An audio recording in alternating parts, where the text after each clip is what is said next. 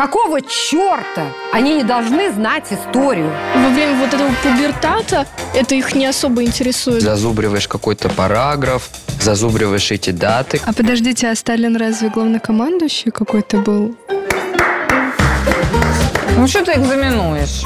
Лучше детей повести в какой-нибудь, ну, тот же самый музей, либо на показ какого-нибудь фильма. Не знаю, мне жалко людей.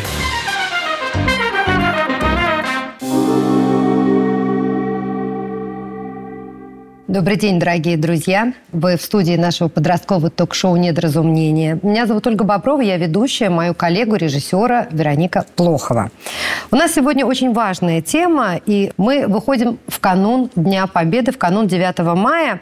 Поэтому будем говорить о процессе э, изучения истории в школе, об исторической памяти, о контекстах. Э, самый первый вопрос. Скажите, пожалуйста, как вы сами оцениваете свои знания по истории, в частности, части по истории Великой Отечественной войны, по истории Второй мировой войны? У меня хорошие знания, потому что сдаю ЕГЭ по истории, и прямо сейчас прохожу Великую Отечественную войну второй раз. Учитывая то, что я учусь в кадетском корпусе, то нам каждый год постоянно об этом рассказывают и проводят разные мероприятия. Ну, с пятого по девятый класс я историю знал так себе, но когда перешел в десятый класс, у нас появился новый учитель, и мне стала интересна история, нам стали интересно ее рассказывать. И мы сейчас проходим, ну, как бы начали с самого начала историю проходить России. Ну, и вот я догоняю упущенные знания. Моя история похожа на историю Максима. Я тоже плаваю в истории, забил на нее, по сути, по большей части, класс, наверное, в шестом-седьмом. А из-за чего? Ну, мне кажется, это было связано с тем, что я пришел в другой класс, и появился другой педагог, которого я... Ну, у меня не было желания его слушать, он меня не смог заинтересовать этим предметом, и поэтому как-то вот пропало желание это все изучать. Ну вот мы начали изучать э, Великую Отечественную войну вот сейчас, вот буквально недавно у нас... Какой класс? Десятый. Я в десятом классе. Мы Не начали спешили. это недавно изучать. Ага. Вот. Ну так идет по программе, по учебнику. Ну, пока что я в истории вообще не силен. И ну, что-то знаю, что-то чему-то учат там. В любом случае у нас у всех э, были вот перед 9 мая какие-то концерты, какие-то мероприятия, когда нас посвящали еще в первых классах, э, что это такое и как это, сколько людей погибло, что происходило, ну, примерно там Ленинград, э, битва за Москву. И поэтому, ну, вы когда спросили вообще, когда я столкнулась с этим, ну, я столкнулась с этим еще в первом классе. Ну, не изучала так глубоко. А у вас же, если не ошибаюсь, в начальной школе есть какой-то предмет, да, а, который неким таким синтезом является там и историей, и географией. Окружающий мир? Программа по окружающего мира включала в себя этот исторический? Мне кажется, нет, потому что, мне кажется, война – это то, о чем не говорят с маленькими детьми серьезно, то есть поверхностно как-то касается. И, Ну, вот я тоже, как Алина, помню, э, в детском садике еще были какие-то мероприятия у нас, и вот лет с пяти мы, наверное, читали стихи, а так, чтобы проходить прям вот ну, войну на, там, в третьем, в четвертом классах, наверное, нет, я думаю. А каков оптимальный, скажем так, возраст для начала изучения этой темы? Он вообще существует или нет? Ну, так как э, я считаю, что ну, сами войны, они достаточно жестокие, но лучше изучать их э, в возрасте от 14 примерно, когда у человека плюс-минус появляется какое-то соображение. Ну, с 10 не меньше, так как дети являются довольно впечатлительными. Мне кажется, вот 10-11 лет это вот на, на грани, чтобы человек э, именно понимал какой-то вот ужас, э, что переживали люди во время войны, потому что по моему мнению, в 14 лет дети во время вот этого пубертата более как равнодушно относятся к таким темам. Это их не особо интересует. Ну, они думаю. больше на себе, наверное, зациклены Да. в этот момент. А, Том, а вот в кадетском в твоем э, учебном заведении когда приступают к этой теме? В плане, если говорить о каких-то внеучебных организациях, то, конечно же, седьмого класса. Я помню, мы ходили смотреть на «Бессмертный полк» на трибуны Красной площади. С десятого класса уже более серьезно у нас к этому все же относятся. То есть, например, в том году а, наш корпус участвовал на Параде Победы 9 мая на Красной площади. Ну что ж, если вы обратили внимание, сегодня рядом со мной не один стул для гостя, а их два. И мы действительно иногда приглашаем к нашей дискуссии двух гостей. В тех случаях, когда мы считаем, что а, тема глубокая тема, очень емкая, и, наверное, ее имеет смысл обсудить э, с разных точек, посмотреть с разных ракурсов на нее. Поэтому я приглашаю присоединиться к нашей дискуссии Дмитрия Владимировича Лутовинова, учителя истории э, школы номер 16 Орехова-Зуева и победителя конкурса «Учитель» 2022 года. И Алексея Юрьевича Колпакова, кандидата филологических наук, учителя литературы школы Летова. Здравствуйте, уважаемые друзья. Спасибо большое, что вы присоединились, и я объясню, почему мы приняли решение вас пригласить обоих. Оба ваших предмета могут э, самым идеальным образом помочь ребятам погрузиться в исторический контекст и изучать историю Великой Отечественной войны, Второй мировой войны вот в два предмета и в четыре руки будет правильно. Но это мое субъективное мнение, да? А как вот, Дмитрий, думаете вы, как думаете вы, Алексей? А, На самом деле я считаю, что да. Действительно, эти предметы должны формировать образ э, вообще любого исторического события, не только войны, конечно. Я вот, например, себе вообще не представляю, как можно говорить о Великой Отечественной войне и, простите, там, не прочитать «Майор привез мальчишку на лафете», да, там, Константина Симонова и так далее. Потому что если мы будем просто подавать историю как сухой факт, ну, это не будет явно интересно, скорее всего, никому. А литература, стихи, песни или фильмы могут привнести а, эмоциональность. И действительно вызвать эмоцию, она уже никуда не денется. Не, ну, конечно, должны. Я- И история, и литература – это много точек пересечения по всем курсам. Задачи немного разные, конечно, здесь получается. Потому что история все-таки это наука, наверное, о фактах больше. А литература, э, она бы как раз могла бы здесь, ну, то, что Дмитрий совершенно правильно отметил, она бы могла развернуть разговор в сторону человека. Другое дело, что э, так устроена программа школьная, насколько я ее понимаю, мы не синхронизированы часто. История Великой Отечественной войны изучается, ну, сказали, кто-то в 10 классе начинает изучать. А литература подходит к этой теме так вплотную, вроде как к 11 классу, что в 10 классе мы сидим на классике 19 века. Были моменты, когда пересекалось э, то, что вы проходите по истории, в частности, там, история Великой Отечественной войны, и э, подкреплялось ли это как-то вашими учителями литературы, программы или их личным желанием? Ну, я вот, когда готовился к УГ, там в списках было прочитать Василия Теркина. Вот и затрагивалось. И история, и литература вместе. Это единственное на данный момент твое соприкосновение, да, с литературой того периода? Да. Так как я учусь ну, в инженерной направленности, у нас уроки истории ну, дистанционно щ- считаются. А в каком То есть классе это? В десятом. То есть вам ее как бы опционально по желанию сделали или как? Нет, она как бы обязательная к прохождению, но она проходится онлайн. Заходишь на определенный портал, смотришь презентации да, какие-то, и потом решаешь тесты. А вот к теме Великой Отечественной войны вы уже Вот. подошли? Точно не помню. Это, это ответ, в общем, на твой вопрос. А до того, как ты попал в этот инженерный класс, а, история была у тебя или... Э, История Великой Отечественной войны нет. Нет. Нет. А у кого какие познания в литературе э, военного периода, как они коррелируются со знаниями по истории? По программе, не по программе? Вот я тоже готовилась к ОГЭ по литературе, и тоже, да, там может соприкос- соприкасаться. А так, ну, мне кажется, только в период 9 мая, наверное. А так, в принципе, нет. Дмитрий, вы как учитель истории, как оцениваете глубину программы, связанной с изучением вот Великой Отечественной войны?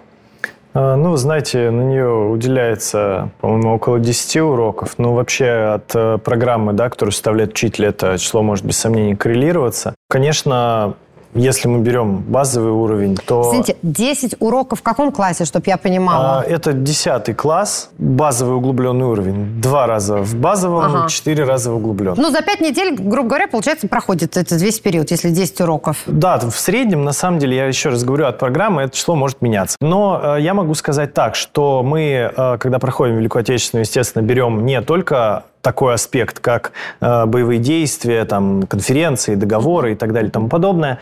Есть еще и человек и война, например. Есть темы о культуре Великой Отечественной войне, э, войны. Э, есть, э, без сомнения, там, про тыл, да, про подвиг тыла и так далее.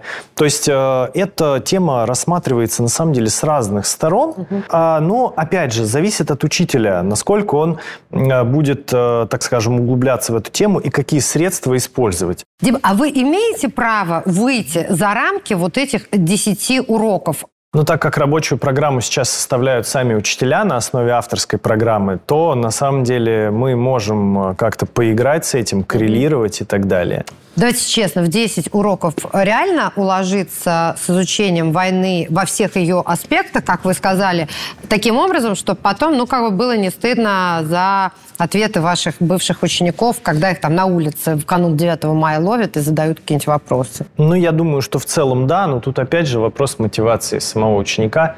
Можно хоть сделать 150 уроков, а потом ученик ничего не запомнит. А можно за правда. 10 сделать так, чтобы он будет это помнить, ну, если не всю жизнь, то долго. Дань, ты как ее оцениваешь, вот эту программу? Вот ее достаточно тебе для чего? Для сдачи ЕГЭ? Для того, чтобы, в принципе, себя чувствовать как бы образованным человеком в этом контексте? Или ни для чего недостаточно? Ну вот ЕГЭ по истории не сдаю, могу сразу сказать. А вот на уроках, мне кажется, это мало можно было и побольше сделать.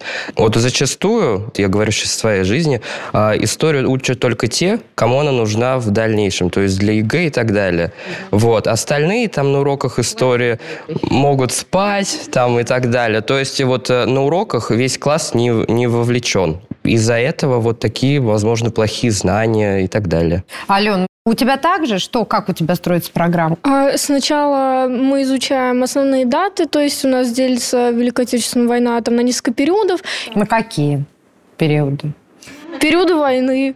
Ну, ну какие? Тут на несколько периодов. Ну, что ты экзаменуешь? Я просто Мы сказали, что не будем экзаменовать. Я не экзаменую, я спрашиваю, спросить что нельзя. Ну, ладно, хорошо. Отмазал тебя режиссер. Так. А, вот, то есть мы проходим основные даты, основных э, личностей. Хорошо, кого вы проходите? Вот кого из фигур? Э? Ну, кого основного? Это Сталина, конечно. Верховный главный командующий. Верховного главнокомандующего. А еще кого? А подождите, а Сталин разве главнокомандующий какой-то был? Ну, я ясно, что он вождь, но он ну, разве в военных делах разбирался? Сейчас где-то покраснел один учитель истории. Нет, нет, он разве... Он, по-моему, не разбирался ведь в военных делах. Ну, как бы он генералиссимус, имел звание и был верховным главнокомандующим. Я знаю только Жукова. Войны. А Жуков, да, он тоже, ну, в общем-то, он один из э, важнейших полководцев этого периода. Записывайте, деле, что смотрите. Если говорить да. о, о личностях, да, это обязательно полководцы и герои, без сомнения. Ну, как по-другому, это труженики тыла, это ну, герои понятно, да. с, с самой, собственно говоря, да, там. Аленушка, еще основные. кого? Я историю не сдаю. Понятно, У меня хорошо. плохая память на имена. Вообще, Великая Отечественная война изучается в 10 классе.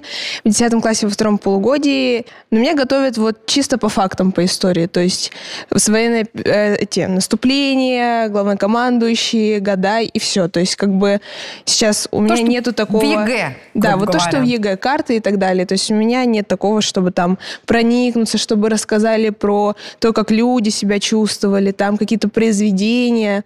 Но у меня просто времени уже нет. Ну хорошо, Алексей, а вы как часто, как преподаватель литературы, обращаетесь вот к этим произведениям, а, к произведениям там, лейтенантской прозы? Используете вы их для своих учеников? Ну, я беру для своих уроков, да, ну, обычно это все-таки поэзия, поэзия а, поэтов-фронтовиков, замечательная просто была плеяда поэтов. Потом это лейтенантская проза, конечно, мы тоже берем. А что-то из э, литературы, ну, ближе к нашему времени. Ну, есть свои принципы отбора. Ну, допустим, в 11 классе мы никак не можем взять большие тексты. Поэтому это стихотворение, что мы можем на уроке прямо взять и прочитать. Это рассказы, это небольшие повести. Но это вот в жанровом еще отношении ты следишь. А скажите, а вот мы сейчас упомянули лейтенантская проза. Кто-то слышал об этом?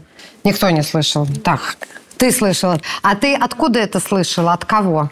За литературу сдает. Да, я литературу сдаю.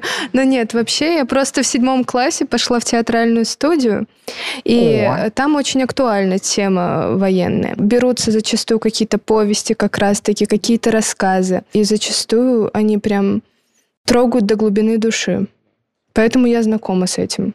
Бориса Полевого, вот, повесть о настоящем человеке. Просто я помню, мы вообще в седьмом классе его, по-моему, проходили. У вас нету этого, да? Не, не помните? На лето. Судьба человека. Судьба, Судьба человека. человека, да, конечно, вот, классика да, судьба да. человека. Ну, хорошо. Прекрасно, кстати, совершенно произведение, замечательно. Дмитрий, ну вот сейчас очень любят говорить о том, что прям дыра зияющая в знаниях молодых людей там в возрасте 20-25 лет э, вот этого периода.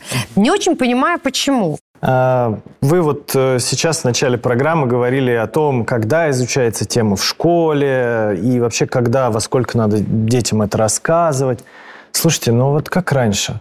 Мне кажется, знаете, вот нам... Раньше просто наши дедушки еще на- Наши были. дедушки и бабушки нам в семье рассказывали о войне. Вот у меня, например, дедушка, да, э, Иван Васильевич, он э, прошел, вообще он с 39 года в армии, всю войну, и в 48-м только демобилизовался, до Берлина дошел. Вот чудо, выжил человек. Всю войну. Но это чудо же. Он никогда о войне не рассказывал. Невероятно добрый человек. Он умер, когда мне было два года, я его до сих пор помню.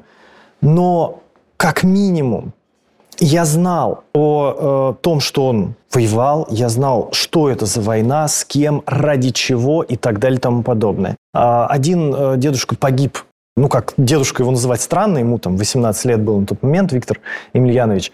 И мне о нем всегда рассказывали, понимаете?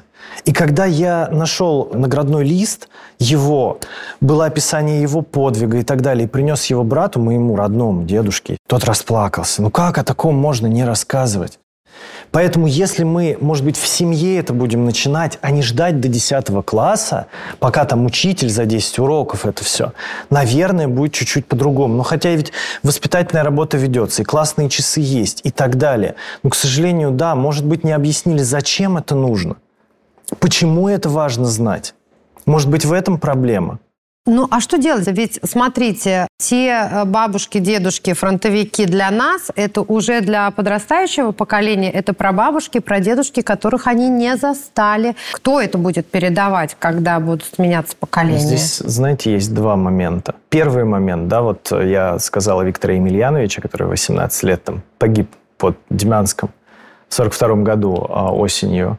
Знаете, как это произошло? Он поднял взвод в атаку на абразуры, вражеские дзоты, да, э, пулеметный огонь. Его командир был ранен, выведен из строя, он взял командование на себя, тоже был ранен. Опять, э, собственно говоря, командовал и вел бой, уже будучи раненым, и потом он погиб. Ну, не знаю, то ли от ранения, то ли никто сейчас не узнает уже, наверное, никогда. И вот я думаю, вот что заставило этого человека подняться 18-летнего на пулемет? Что здесь 18 лет, нет? Вот. Вот о чем он Тебе, думал? да? Как вы думаете, о чем он думал в этот момент, когда он жертвовал своей жизнью? Он о себе думал? Он думал о том, чтобы сохранить свою жизнь или о чем? Он думал о том, что останется после него, что он спасает. О своей дочке, например, или там сестре, или маме, которые остались дома. И, соответственно, о будущем. Они думали о нас. Но неужели мы можем сейчас позволить себе их забыть? Но это же невозможно. Просто потому, что это была невероятная великая жертва ради нас. Ну, о другом они не думали. Мы бы не победили, если бы думали о себе, и каждый думал о своей жизни. Абсолютно согласна. Ребят, скажите, а какие требования к вам предъявляются вот по знанию вот этого периода? Так как я не сдаю историю, у меня история неделю один час только. И, соответственно, моя преподавательница сказала, что если вы не сдаете историю, то как бы я больше работаю с теми, кто сдает историю. А если вы не сдаете, ну, как бы можете не приходить. Я поняла. Кирилл, а ты, как гражданин этой страны, ты себе сам какие предъявляешь требования вот к знанию этого периода истории? Ну, мне кажется, нужно как минимум знать даты, нужно хотя бы попробовать спросить у своих э, родителей, кем были мои бабушки, э, про- дедушки, прадедушки, прабабушки, э, как они пережили этот период. Но именно что касается школы, что нам рассказывают, наверное, это самообобщенные вещи на уровне, как все было там 22 июня 41 года, про блокаду Ленинграда рассказывают. Ну, в принципе, это вот, наверное, то, что знают все. Дело в том, что многие из нас, вот я заметила, не изучают как-то историю в очном формате именно этот период. Ну, потому что кто-то еще не дошел по времени. Вот я знаю, что мы с Дариной в медиаклассе, и у нас тоже э, заочное обучение. Я вот одного не могу понять. Вы меня простите, пожалуйста, но сейчас будет просто крик души. Медиакласс, журналисты, какого черта они не должны знать историю? Извини, это, пожалуйста. это на кого кричит? Это ты на кого кричал? Это Спасибо. кого кричала? Это я кричала не на вас, да, и я просто этого не могу понять. Продолжай, М, прости, пожалуйста. Ну нет, все равно, э, если человеку интересна история, то он, конечно, будет смотреть какие-то познавательные видео, читать какие-то статьи. Но у нас вот заочный формат обучения, то есть мы просто решаем тесты какие-то, смотрим иногда презентации и все. На самом деле, Да. на ваш крик души, я говорю, у нас есть только три буквы. Е, Г. Правильно? да. Вот, потому что часто, ну, сейчас мир просто такой стал, на самом деле, конкурентный. Не сдашь ЕГЭ, никуда не поступишь, все. Вот, поэтому жертвуют всем ради тех предметов, которые сдают. И это тоже, как мы уже выяснили, видите, как приводит к определенным Нет, проблемам. просто э, совестью нельзя жертвовать. Здесь Ну, вот я такая согласен. история. Здесь Это как бы еще и вопрос несоразмеримые личности, величины. конечно. Дарин. Я считаю, что история, тем более история своей страны, она должна вестись у всех. И обязательно. И в любом возрасте. То есть... Что вы на меня смотрите? Нет, просто спасибо. И, наверное, да, досадно то, что нам... э, ну, у нас не, не было выбора. Мы не, не могли говорить, что мы будем ее изучать или не будем ее изучать. Дарин, а кто мешает самому? Э, Нет, никто не мешает. В том-то и дело, допустим, у меня есть такой э, способ. Я смотрю документальные фильмы. Они прям, мне кажется, передают и суть, и даты там есть, и имена там есть, и передают вот внутренние вот э, ощущения, ты с комом в горле, каждое видео ты смотришь с комом в горле. И ты вроде образовываешься, и вроде создается вот это эмоциональное ощущение остаешься какое-то. равнодушным. Нет, нет. Алексей, у меня к вам вопрос. На ваш взгляд, вот к какому периоду уже формируется подросток таким образом, чтобы вот эта военная литература, она не пугала, да, там ночью кошмаров не просыпались дети, но при этом они могли это все прочувствовать уже как взрослый человек. Ну, точно это не младшие классы, но где-то аккуратно в среднем звене я бы давал эту тему. Ну, вот ребята, кстати говоря, тут обсуждали, где-то, наверное, класс седьмой, восьмой. Ну, допустим, мы в том году делали большой проект 9 мая, постановка фактически была такая, называлась «Человек на дорогах войны». Ну, то есть там не было батальной темы, такого, может быть, кровавого, потрясающего в плане, ну, вот именно жестокости, потому что я-то считаю, что это не всегда эффективный путь для того, чтобы ты понял эту тему. чтобы человек понимал, что это именно подвиг, то ну просто это зависит, во-первых, от самого человека, от э, уровня его эмпатии, а также от самого общества, потому что сейчас, мне кажется, большинство людей сами по себе эгоистичны и больше направлены на материальные ценности, а раньше это было по-другому и стремились к ну, коммунизму, и чтобы все общее, брат за брата, вот это все. Вам тяжело э, читать книги о Великой Отечественной войне в плане не то, что там много букв, а в плане эмоциональном?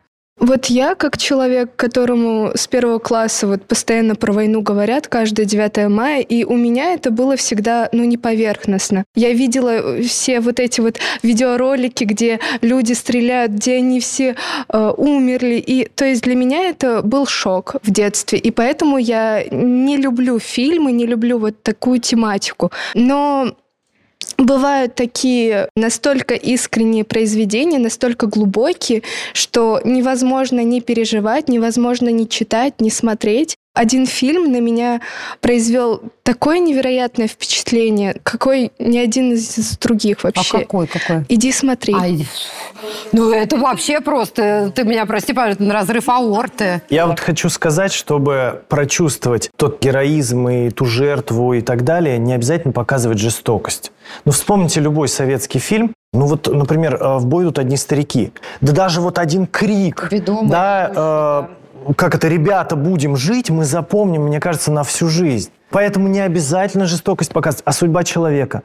Так это же история людей.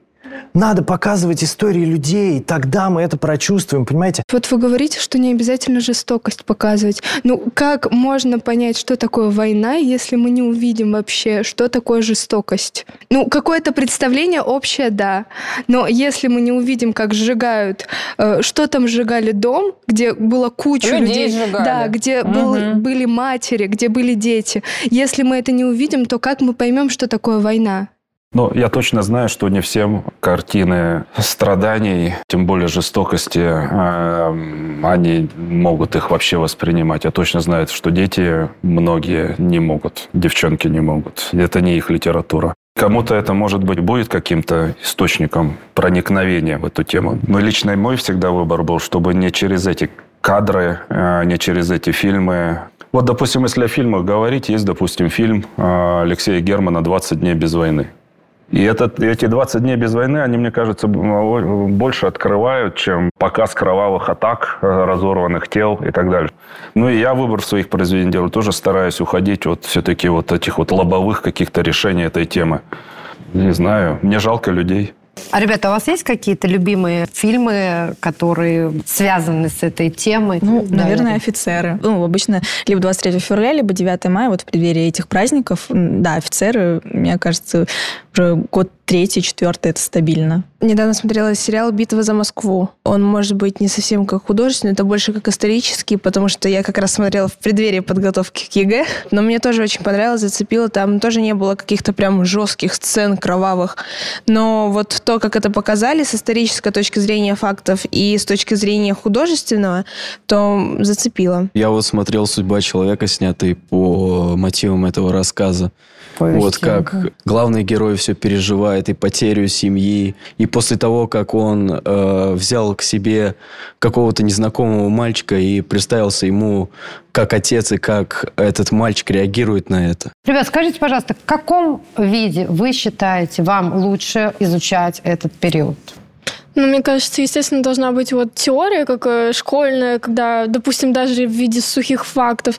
Но я считаю, что, допустим, в какие-нибудь внеклассные часы лучше э, детей повести в какой-нибудь, ну, тот же самый музей, либо на показ какого-нибудь фильма, Ну вот вообще, как вот часто бывает на истории, там ты сидишь, зазубриваешь какой-то параграф, зазубриваешь эти даты, которые даются, имена. Я такое не люблю. Мне надо какую-то визуализацию, чтобы я понимал, что происходит, какой-нибудь фильм включить, в какой-нибудь музей сходить. А у вас какое, что играет главную роль на ваших уроках? Ну, на самом деле, все, все должно быть в меру, я считаю.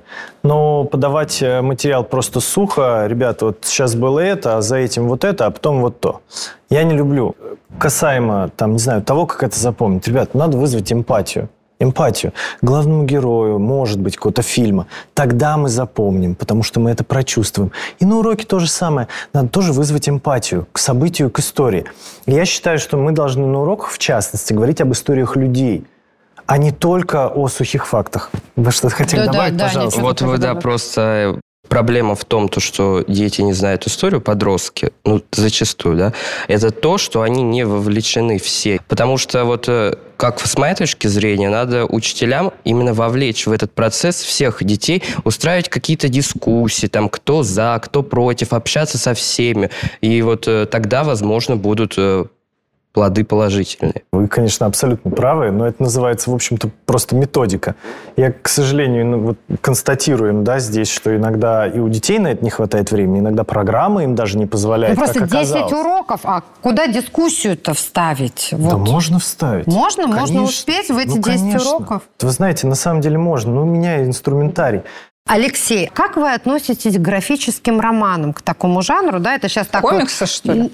Это вот сейчас называется красивый графический роман, потому что когда говорится комикс, это сразу какая-то такая, ну, пренебрежительная. Несерьезно. Несерьезная, да, да. Вот есть знаменитый графический роман «Маус». Кто-нибудь знает о нем таком, нет? Это история Холокоста, которая в картинках э, животных. Вот, э, Алексей, может быть, тоже и такими какими-то методами? Или, или это обесценивает очень эту тему? Ну, я тут го- готовюсь, я, я наткнулся на издание первой части Василия Чуркина, когда еще он в Финляндии воевал, на финской войне. Но не того Теркина, которого вот мы знаем. Теркин был еще до этого. Он выпущен был как раз в виде такого, что на современный язык называется комиксом. Это такие картинки, к ним небольшой текст, чистый, чистый жанр такого комикса. Наверное, это делалось для того, чтобы это произведение читателям а тогда еще читатель вообще был в массе своей плохо образован, он мог его воспринять, это было бы интересно картинки, подписи и так далее. Как это сейчас бы сработало в теме войны? Ну, я думаю, бы сработало. Э, если это талантливо сделанная вещь, талантливая графика, хорошо написанный текст, то, наверное, бы э, это тоже бы сработало. Другое дело, что произведения о войне, поэтов ли, или прозаиков о войне, кто писал, это очень часто литература самого высокого уровня. Когда ты ее разбираешь, даже не относительно, так скажем, тематики, ты ее просто разбираешь, как сюжет сделан, как там, Приемы герои, психологизм и так так далее. В принципе, если учитель может не долбить как бы в тематику, а показывать, как это сделано, эти, эти произведения, как написано стихотворение или как написана та же повесть, по-моему, это и, и без графического романа может тоже, в общем-то, сподвигнуть к тому, чтобы начинать что-то читать. Дим, очень часто учителя, когда предстоит ученикам какое-то очень толстое произведение изучить, вот у вас такое было, вам учителя говорили, ой, слушайте, ну не можешь прочесть «Войну и мир», ну хоть кино посмотри. Был такое, нет? Был, да? Но ведь также можно же как бы заняться изучением истории, да, по кинематографу. Но, но Тут же надо же понимать, что кино – это все-таки кино. Ну, давайте так. Есть все-таки жанры разные, да. Есть художественный э, фильм, а есть документальный фильм. Но если э, ребята сходят на фильм Т-34, например, да, с э, Петровым там, ну, это боевик, собственно говоря, ну, что-то они там могут оттуда. А могут даже и какие-то, в общем-то, факты в перевернутом виде получить и усвоить другую неправильную правду – приняв ее за чистую монету. То есть художественный вымысел за чистую монету принимать, конечно, нельзя. Документальный фильм посмотреть для изучения истории нужно. Есть, кстати, художественные фильмы, которые, э, например, вот вы уже сказали про битву за Москву, это э, фильм Юрия Озерова, и он действительно, э, во-первых, и сам участник Великой Отечественной войны, и он снял много фильмов, у него есть «Сталинград», и «Киноэпопея освобождения», uh-huh. есть, да, по-моему, пять серий. Вот там действительно все события войны подаются почти с документальной точностью, а плюс туда вплетены еще истории людей, вот это, чтобы художественная доветка была. Вот я считаю, да, его тоже, естественно, можно посмотреть. 28 панфиловцев, там, современный наш фильм «Брестская крепость». Да, э, есть определенные художественные а допущения, вот... но часто очень близко. Ну, вот, поэтому надо четко отбирать фильмы, и еще э, последний момент, да, который да, я хотел да, сказать. Да, да. Можно ли просто посмотрев, например, 20-серийный фильм «Великая война», документальный, э, узнать всю историю Великой Отечественной войны. Вот чаще всего, знаете, смотрим, а в голове что? Чаще всего, вот знаете, влетело и вылетело. Поэтому, ребят, если кто-то будет использовать фильмы, вам совет просто дам, конспектируйте основные вещи, важные. Записывайте. Записывайте. Ну, если вам это надо с точки зрения подготовки к ЕГЭ, например. Так ли важно знать даты? Давайте возьмем, представим себе библиотеку представили много книг. Они все каталогизированы, да, там в каждой в своем ящике лежит, по авторам там и так далее. Давайте попробуем взять и свалить их вот так в одну кучу. Книжки-то останутся, информация в них останется. А найдете? Навряд ли. Вот для этого и нужны даты, понимаете? Чтобы привязать, это как полочка для книги, свое место для события в историческом процессе. Поэтому, ну, я думаю, что я ответил на вопрос. Наверное, даты знать надо. Но если учить все на свете даты бездумно, будет плохо. Надо выбирать те, которые действительно важны и нужны. Ну, в общем, мне не удалось вам облегчить э, задачу, да?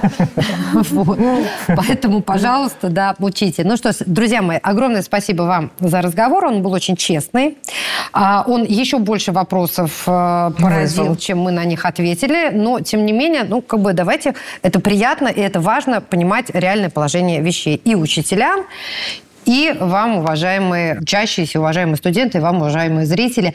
А, я всех поздравляю с наступающим праздником, с Днем Победы. Будьте здоровы и увидимся ровно через неделю. Пока.